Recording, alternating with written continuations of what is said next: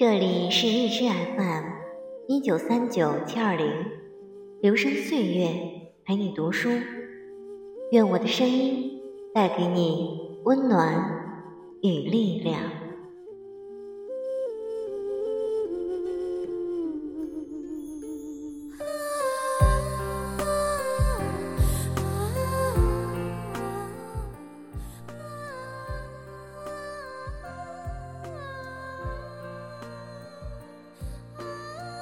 起来，时光如水，已过了两千七百年。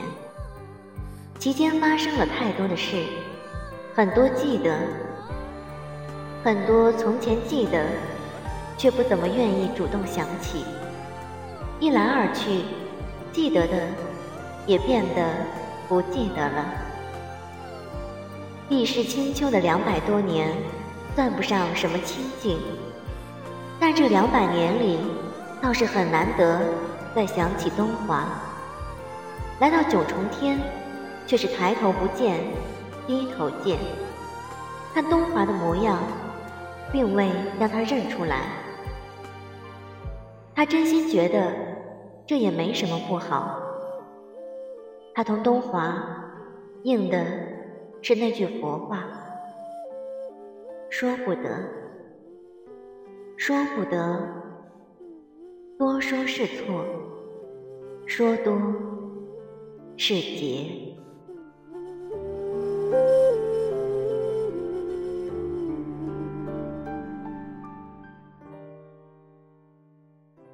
后来有一天，当太晨宫里的菩提往生开遍整个宫闱，簇拥的花展似浮云般爬过墙头时，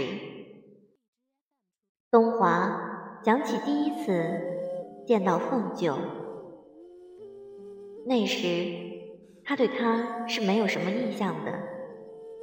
太晨宫里避世万年的尊神，能引得他注意一二的，唯有自时之错行、日月之代明、造化之结功。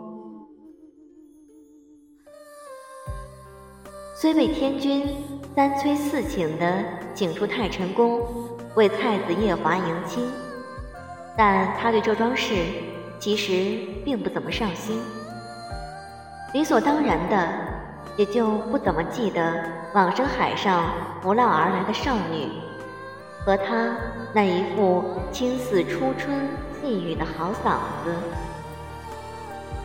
也记不得那副好嗓子极力绷着笑。问一旁的司命：“那中湖山上的什么琴姬，真的喜欢我小叔啊？”东华真正对凤九有一些实在的印象，是在夜华的婚宴上。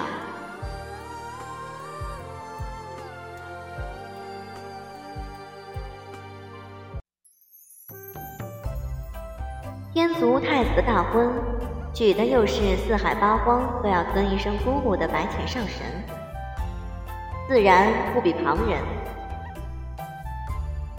天上神仙共分九品，除天族之人，有幸入宴者不过五品之上的十来位真皇真人，并二三十来位灵仙。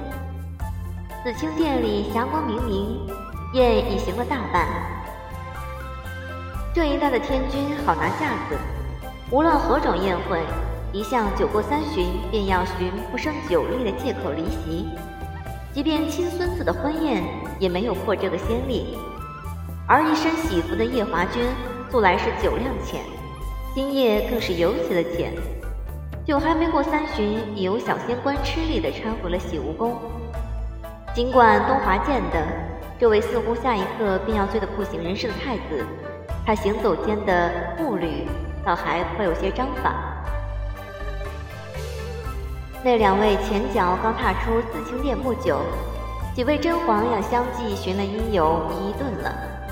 一时宴上拘谨的气氛活络不少。东华转着已空的酒杯，已打算离席，好让下面凝神端坐的小神仙们松一口气，自在畅快。正欲搁下杯子起身，抬眼却瞟见店门口不知何时出现了一盆巨苏魔花，嫩黄色的花簇后面，隐隐躲了个白衣少女，正低头做毛腰状，一手拎着裙子，一手拎着花盆，歪歪斜斜的贴着墙角柱子沿儿，成图不引起任何人注意，一点点。朝宋清那几桌席面挪过去，东华靠着扶壁，找了个更为舒坦的姿势，重新坐回紫金座上。台上舞姬一曲舞罢，白衣少女一路磕磕碰碰，终于移到宋清席的一处空位上，探出头谨慎地四下瞧瞧，瞅准了无人注意，一快速的从巨苏魔花抱头钻出来，趁着众人遥望云台喝彩的间隙。一边一派镇定地坐下来，若无其事地鼓掌叫好，一边勾着脚将身后的巨塑魔花绊倒，往长机底下踢了踢，没藏好，又踢了踢，还是没藏好，再踢了踢，最后一脚踢得太生猛，倒霉的巨塑魔花连同花盆一道，拍着桌子腿直直飞过去。穿过舞姬云集的高台，直直砸向一念之差没来得及起身离席的东华。众仙惊呼一声，花盆停在东华额头三寸处。东华拖着腮，伸出一只手握住半空的花盆，垂眼看向席间的肇事者。众神的目光亦随着东华齐齐聚过来。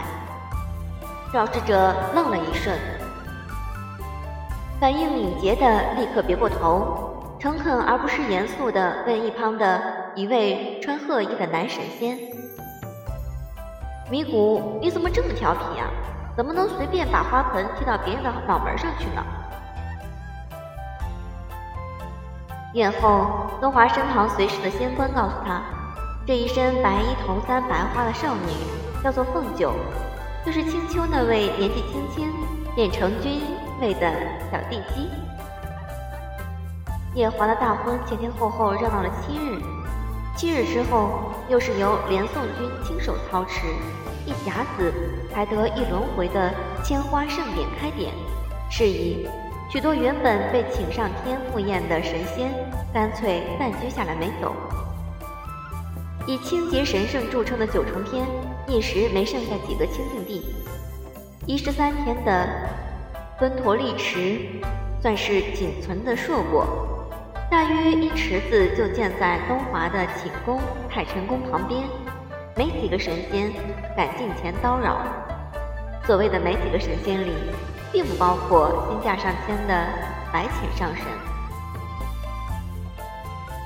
四月十七，天风和暖，白浅上神帮侄女凤九安排了两台相亲小宴，就正正的布置在芬陀利池的池塘边上。白浅以十四万岁的高龄嫁给夜华，一向以为自己这个亲结的最是事实，不免时时拿自己的标准计较旁人。一番衡量，觉得凤九三万多岁的年纪着实幼齿，非常不适合谈婚论嫁。但受凤九他爹他哥哥白毅所托，又不好推辞，只得昧着良心给他办了相亲宴。近日天上热闹，没什么合适的地方。可顺其自然地摆一场低调的相亲宴。听说东华帝君常居太晨宫，一般难得出一趟宫门，即便在太晨宫前杀人放火，也没什么人来管。白浅思量半日，心安理得地将宴席安排到了太晨宫旁边的芬陀利池旁，且是两个相亲对象，前后两场。但今日大家都打错了算盘，东华不仅出了宫。出来的距离还有点近，就在不好的小燕五十步开外，被一棵蓬松的垂柳挡着，脚下搁了根紫青竹的钓竿，脸上则搭了本经卷，安然地躺在竹椅里，一一边垂钓一边闭目养神。凤九吃完早饭，喝了个早茶，一路磨磨蹭蹭地来到第十三天。碧色的池水浮起朵朵睡莲，花展连绵至无穷处，似洁白的云絮，暗绣了一层莲花纹。小宴旁已施施然做了位摇着扇子的青衣神君，见着他缓步而来，啪的一声收起扇子，弯着眼角笑了笑。凤九其实不太识得这位神君，只知是天族某个旁支的少主，清修于某一处凡世的某一座仙山，性子爽朗，人又和气。要说有什么缺点，就是微有点洁癖，且见不得人不知礼不守时。为此，他特地迟到了起码一个半时辰。宴是小宴，并无过多讲究。二人寒暄一阵过后，东华被那几声轻微的寒暄扰了清静，抬手拾起盖在脸上的金册，隔着花痕树影，正瞧见五十步开外，凤九微微偏着头。皱眉瞪着面前的扇形漆木托盘，托盘里格局紧凑，布了只东陵玉的酒壶，并好几道浓艳菜肴。天上小宴自成规矩，一向是人手一只托盘，布同一粒色菜，按不同的品阶配不同的酒品。静一神君收起扇子找话题，可真是巧。小仙的家族在上古时管的正是神族礼仪修缮，此前有听白浅上神谈及，凤九殿下与礼仪一同的造诣也是“登峰造极”四个字还压在舌尖没落地。坐在对面的凤九已经风卷残云地解决完了一整盘酱肘子，一边用竹筷刮盘子里最后一点酱汁，一边打着嗝问：“也是什么？”嘴角还沾着一点酱汁，这里的青衣神君看着他发愣。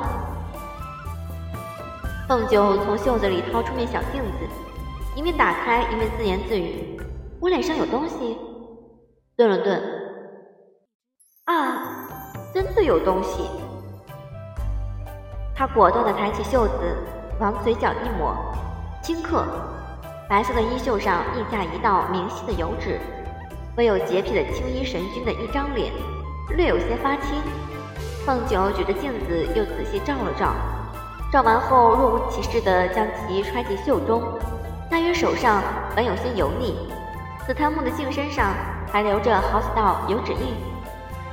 青衣神君的脸青得要死了，碰巧竹筷上两滴酱汁滴下来，落在石桌上。凤九咬着筷子，伸出指甲刮了刮，没刮干净。撸起袖子一抹，干净了。青衣神君递丝巾的手僵在半空中，两人对视半天好久。黑着脸的青衣神君哑着嗓子道：“殿下慢用，小心还有些要事，先行一步，改日再同殿下小聚。”话刚落地，便仓皇而去，几乎是跑着的。东华挪开脸上的经书。看到凤九挥舞着竹筷，依依不舍告别，一双明亮的眼睛里却无半分不舍，反而深藏笑意，声音柔的几乎是掐着嗓子的。那改日再续，可别让人家等太久哟。直到青衣神君远远消失在视野里，才含着笑，慢悠悠地从袖子里取出一方绣着玉石花的白布巾，从容地擦了擦手。顺带理了理方才困着石桌被压出褶痕的袖子，兴许两百年间这等场合见识的多了。青丘的凤九殿下打发起人来，可谓行云流水，游刃有余。第二位相亲的神君也是一路兴致勃勃前来，一路落花流水离开，唯留石桌上狼藉一片的杯盏映着日光，一派流光闪闪。一个时辰不到，连吃两大盘酱肘子，凤九有些撑，握了杯茶杯对着分托立池，一边欣赏太晨宫的威严辉煌，一边消食。东华那处有条小鱼上钩，手中的经书也七七八八地翻到了最后一页。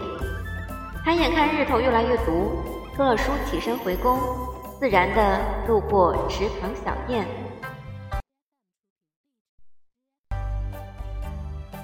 凤九正老太太似的捧着个茶杯发愣，听到背后轻缓的脚步声，以为来人是近日越发老妈子的迷糊，回身搭话：“怎么这么早就来了？担心我和他们大打出手吗？往旁边让了让。姑姑近日的口味越发奇异了，看到这两个瞧着都病秧子似的，我都不忍心用拳头揍他们，随便哐哐将二位迁徙的大神轰走了，可累得我不行。抱着茶又一顿，你暂且陪我坐一坐。许久没有在此地看过日落日升，竟还有些怀念。东华停下脚步，应声坐在他的身后。将石桌上尚未收走的两只茶壶挑拣一番，随手倒了杯凉茶润嗓。凤九静了片刻，被半堂的白莲触发了一点感想，转着茶杯有些唏嘘。他们说，这分陀利池里的白莲全是人心所化。我们十多个人里头，虽没几个凡人。不过你说啊，迷糊，像蜻蜓那个样子的。是不是就有自个儿的白莲花？似乎是想了想，如果有的话，你说会是哪一朵？又老成的叹口气，他那样的人啊，配着这声叹息，饮了口茶。东华也垂头饮了口茶，迷谷此人他隐约记得，似乎是凤九身旁随侍的一个地仙，看来他是认错了人。青提是谁？却从来没有听说过。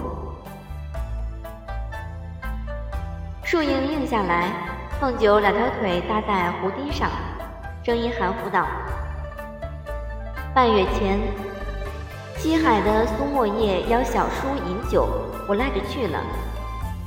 唐云石正好途经那个凡事，停了一会儿，才道：原来晋朝早已经覆灭。”就在青提故去后的第七年，顿了顿，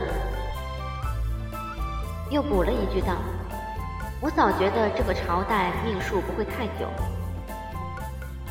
唏嘘的叹了一声，回头添茶，嘴里还嘟囔道：“话说苏沫叶新制的那个茶叫什么来着？哦，碧浮春，倒还真是不错。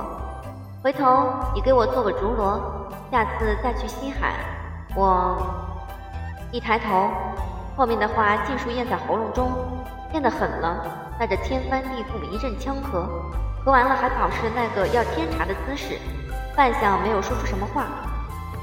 东华修长的手指搭在淡青色的瓷杯盖上，亮晶晶的阳光底下，连指尖都在莹莹的发着光，没什么情绪的目光。自有若无地落在他沾满酱汁的衣袖上，缓缓移上去，看到他粉里透红的一张脸，此时干咳的绯红，几乎跟喜占天的红枫叶一样，一个颜色。